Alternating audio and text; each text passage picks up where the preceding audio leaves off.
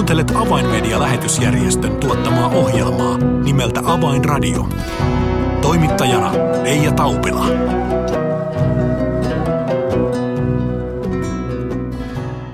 Tervetuloa siis jälleen Avainradion seuraan. Tällä kertaa aiheenamme on Kiina ja erityisesti se työ, jossa Avaimedia lähetysjärjestö on saanut olla mukana jo 25 vuoden ajan. Ohjelmaa tästä aiheesta on kanssani tekemässä Avaimedian toiminnanjohtaja Niilo Närhi sekä lähetyspastori Matti Niemelä. Tervetuloa seuraan. Avainradio. Ja tervetuloa Avainradioon Avainmedian toiminnanjohtaja Niilo Närhi sekä lähetyspastori Matti Niemelä. Kiitos paljon. Kiitos. Avainmedia on todella lähtenyt mukaan Kiinan työhön jo vuonna 1995 ja silloin työtä toteutettiin yhteistyössä venäläisten seurakuntien kanssa, jotka sijaitsivat lähellä Kiinan rajaa ja Tämän yhteistyön tuloksena näiden seurakuntien avittamana toimitettiin raamattuja Kiinan puolelle yli puoli miljoonaa kappaletta. Niilo 90-luvun vuosista on kulunut jo se 25 vuotta.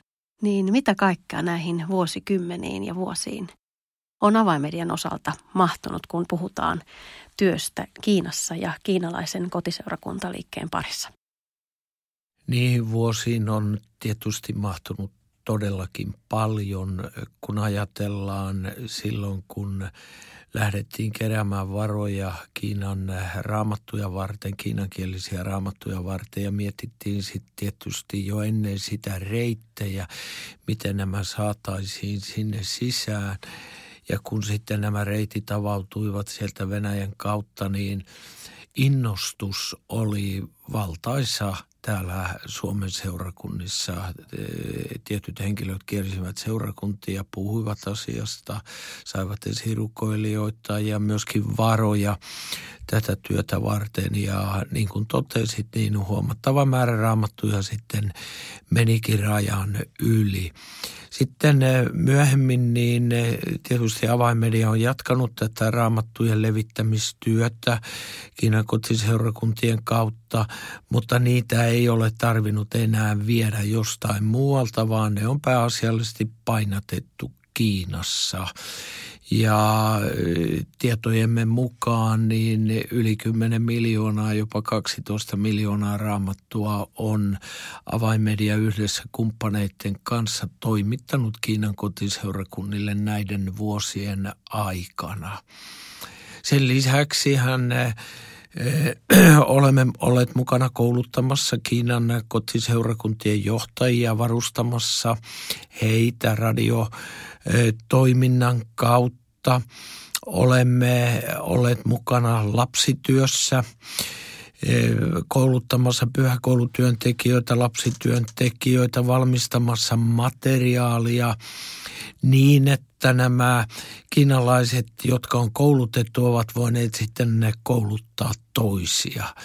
Ja meille kerrotaan meidän kumppaneittemme toimesta ja erityisesti Kauasen Pirkon toimesta, joka on työtä siellä tehnyt juuri täällä koulutusrintamalla, että jopa noin 300 000 kiinalaista pyhäkoulun opettaja lapsityöntekijää on tullut koulutetuksi näihin päiviin mennessä. Ja tietysti yksi hyvin tärkeä työmuoto, jossa olemme olleet mukana ja olemme edelleen, on tämä takaisin Jerusalem-lähetysliike, johon Mattikin nyt sitten on mukaan tullut. Jotenka vaikka Kiinassa on nyt vaikeat ajat, niin se ei estä sitä, että monella rintamalla ja monella tapaa voidaan edelleen työtä tehdä. Mm.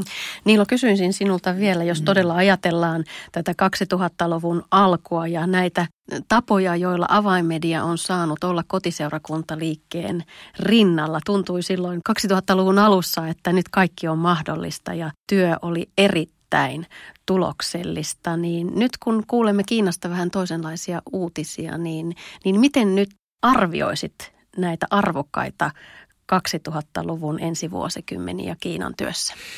Kyllä mä sanon näin, että jos jossakin avainmedia yhdessä kumppaneittensa kanssa on ollut hereillä oikeaan aikaan ja kyennyt hyödyntämään tämmöisen, sanotaanko tietyn aukkokohdan Kiinan historiassa, jolloin seurakunnalla on ollut hieman helpompaa kuin joskus aikaisemmin, niin kyllä se tämä historia, parinkymmenen vuoden historia on juuri ollut sitä aikaa.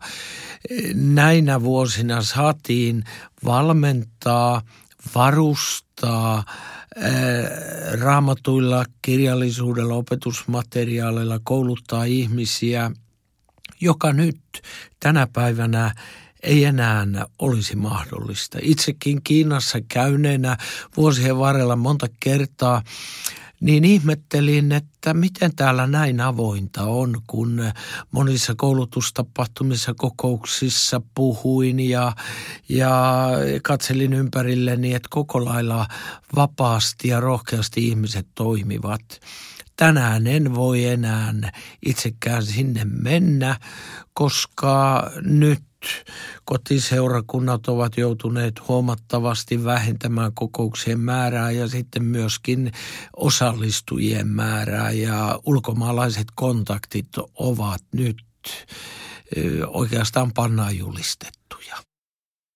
No avaimedian työ, mikä on suuntautunut Kiinaan, se on vahvasti ollut riippuvainen kumppanuuksista ja, ja yhteistyö, ähm, yhteistyö partneriudesta, jos näin voi sanoa, niin nyt otamme mukaan keskusteluun lähetyspastori Matti Niemelä, niin, niin kerro Niilo, millä tavalla Matti nyt astuu mukaan tähän, tähän Kiinan työn kumppanuuksien kuvioon? No Matillahan on tällainen selkeä opettamisen lahja. Sen minä havaitsin, kun muutaman reissun tuonne Aasiaan tein hänen kanssaan.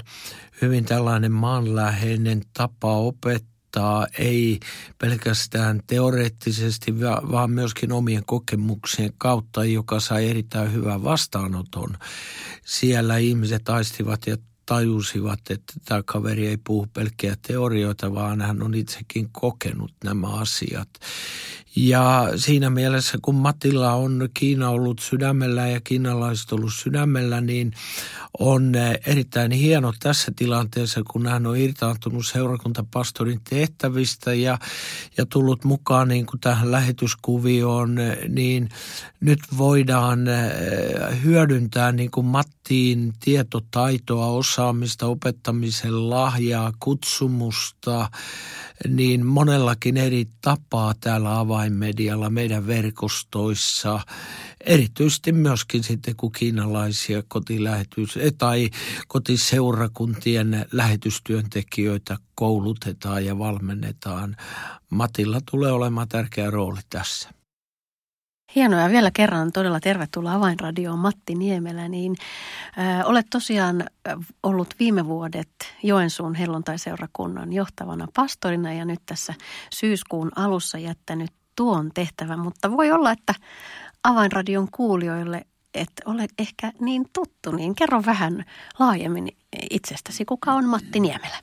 Minä olen sellainen suomalainen, jolla on, on tota kulttuurisesti itä-eurooppalaiset juuret – ähm, kasvoin osittain tuolla entisen Neuvostoliiton puolella, kun vanhemmat teki Eestiin paljon työtä.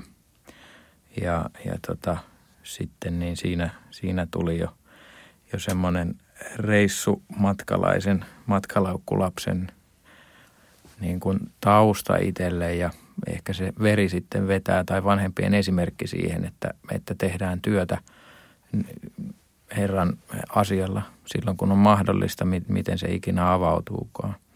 Mm, on ollut eri puolilla Suomea seurakunnissa töissä Nummelassa, Hämeenlinnassa, Nurmijärvellä ja viimeksi sitten Joensuussa.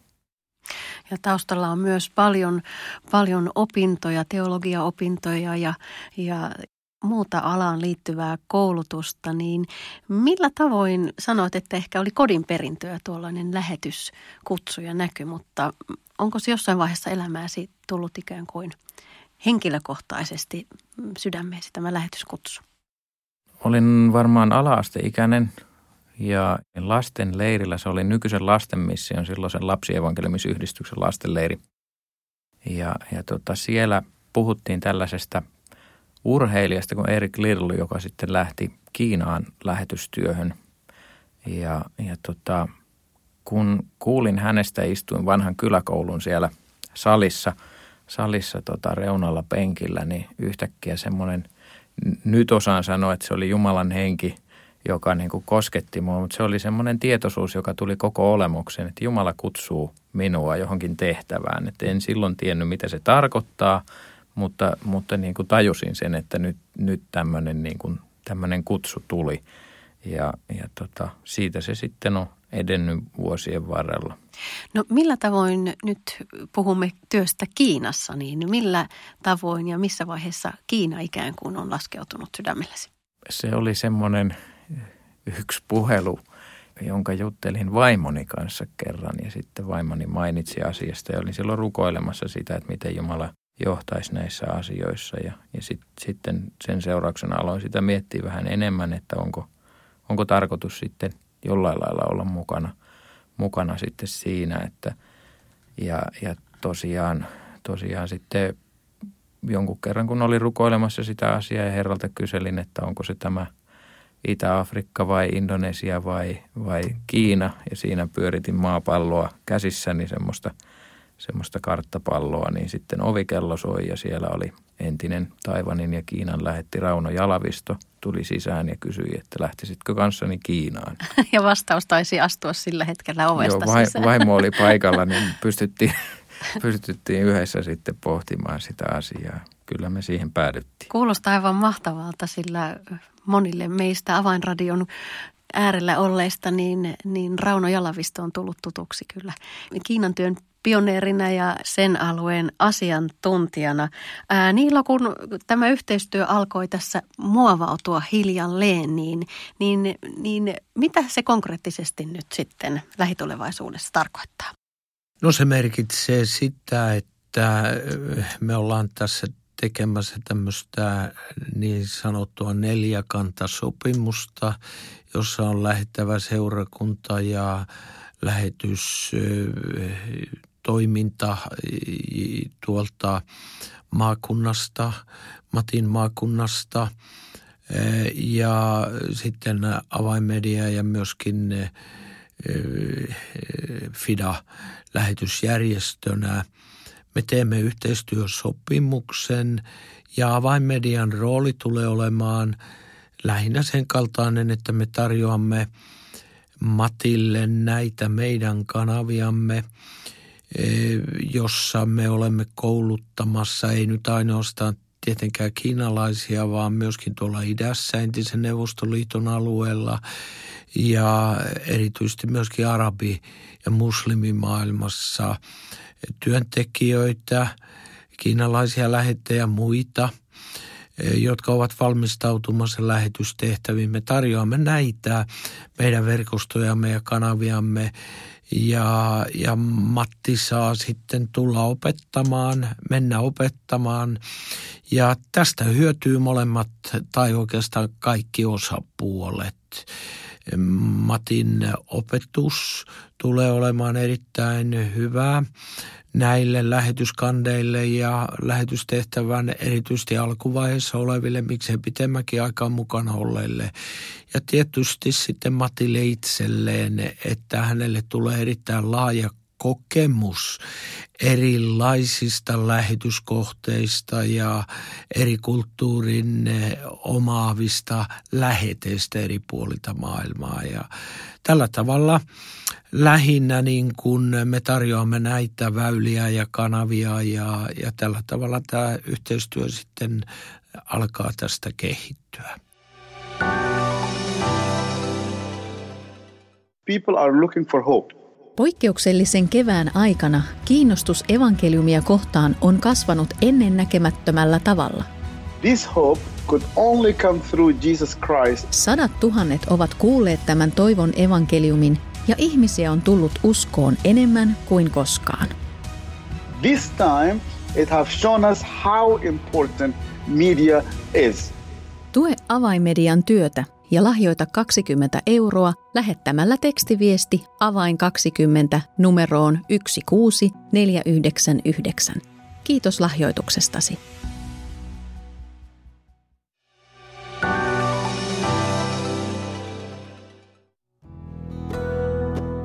Avainradio.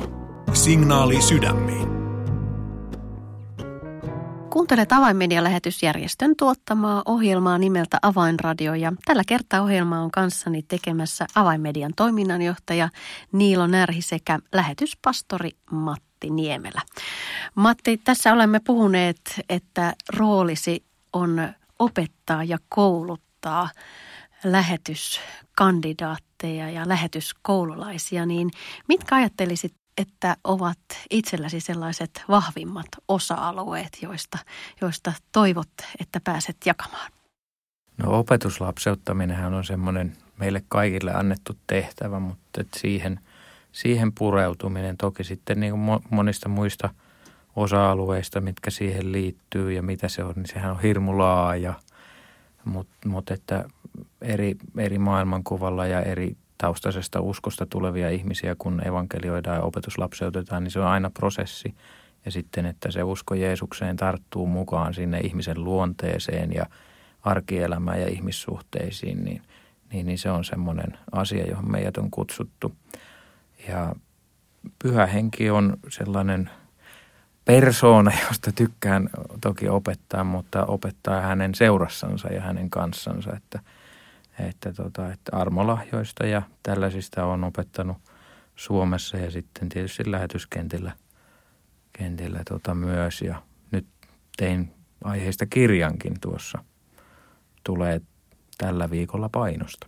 Hienoa saamme myös täällä Suomessa laajemmin tutustua tähän alueeseen pyhästä hengestä kirjasi kautta. No Matti, et suinkaan ole nyt tältä istumalta ensimmäistä kertaa lähdössä pitämään koulutuksia, vaan olet jo sitä jonkin verran jo aikaisempina vuosina tehnyt, niin kerro vähän niistä ensimmäisistä kokemuksista, kun ensimmäisen kerran astuit luokan eteen, jossa katseet kääntyvät sinuun ja, ja pääset jakamaan, mitä sydämellesi on laskettu, niin minkälainen se kokemus ja tilanne on? No siinähän tietysti pitää hakea se, että miten niin kuin syntyy se hyvä vuorovaikutus ja, ja kontakti meidän välillä ihmisinä kulttuurieroista huolimatta. Ja, ja tota, niin kuin Paavali sanoi, että, että kreikkalaisille olen ollut kreikkalainen ja niin edespäin. Että että se, se pitää niin kuin miettiä ja, ja löytää, löytää yhteys. Et, et ehkä sieltä ihan ensimmäiseltä matkalta on, on jäänyt tämmöinen juttu, jonka kohtasin vuosia myöhemmin toisessa maassa, jossa, jossa sitten niin kuin lähetyspolullansa eteenpäin kulkenut nuori aikuinen sitten kysyi, että olitko siinä ja siinä maassa? Minä, että mm, niin, joo, joskus kyllä no sinä ja sinä vuonna siinä ja siinä maakunnassa ja siellä ja siellä. Ja sitten sanoin, että joo, kyllä olin. No minä muistan sinut. Että, ja ja sit, sitten tota, niin se oli niin kuin ilo, ilo se, että hän kertoi, että kertoi siitä, että mitä he oli, oli niin kuin saanut ja miten, miten se hetki oli jäänyt mieleen. Ja, ja sitten kun näki sen, että hän oli niin kuin mennyt eteenpäin siinä kutsumuksessa, että oli saanut olla, olla niin kuin rohkaisemassa siinä kappaleen matkaa, niin se oli semmoinen iso juttu. Ja toki sitten joskus nämä vinoilivat muut mulle matkalla, että kun, kun tota syö, syötiin, syötiin kiinalaista hotpottia, niin, niin, niin siellä istui ankka siellä keskellä pataa. Ja minä sanoin, että valtavaa, valtavat, minä rakastan ankkaa, että, että nyt mä sain sitä. Ja, ja sitten – toverit siinä vieressä sanoi, että sinun takia joudutaan syömään tätä, mutta mun rukouksiin vastattiin. Ei ollut kaikille mieleinen ateria. No jos ajatellaan nyt sitten ihan konkreettisesti tästä eteenpäin, niin mitä nyt tämän syksyn aikana tulee tapahtumaan, Iloneri? Nythän tietysti tämä koronaviruspandemia on hankaloittanut kaikenlaista matkustamista ja eh, rajoittanut erilaisten seminaarien ja koulutustapahtumien pitämistä. Onneksi kuitenkin avainmedia on media-alalla ja internetin välityksellä, sosiaalisen median välityksellä pystymme toki kouluttamaan ja ohjelmia, opetusohjelmia luomaan ja synnyttämään näitä. Tässä lähdetään pohtimaan, suunnittelemaan, kehittämään ja tietysti Matilla on myöskin opinnot hieman kesken ja nyt tämä koronapandemia luo siltä osin mahdollisuudet paremmin niin kuin paneutua näihin opiskeluihin, teologisiin opiskeluihin niin, että saadaan ne sitten vietyä maaliin koska tuolla maailmalla kun liikkuu, niin tietysti siitäkin on oma hyötynsä. Jotenka varmaankin työn niin kuin kehittämistä ja sitten taustaohjausryhmä, joka muodostuu tähän, niin tulee tapaamaan eh, toisensa ja luovat siihen niitä työkaluja, joilla voidaan sitten Matti auttaa ja tukea ja myöskin eh, seurata niitä toimintoja. Että kyllä tässä meillä puuhaa riittää. Hmm.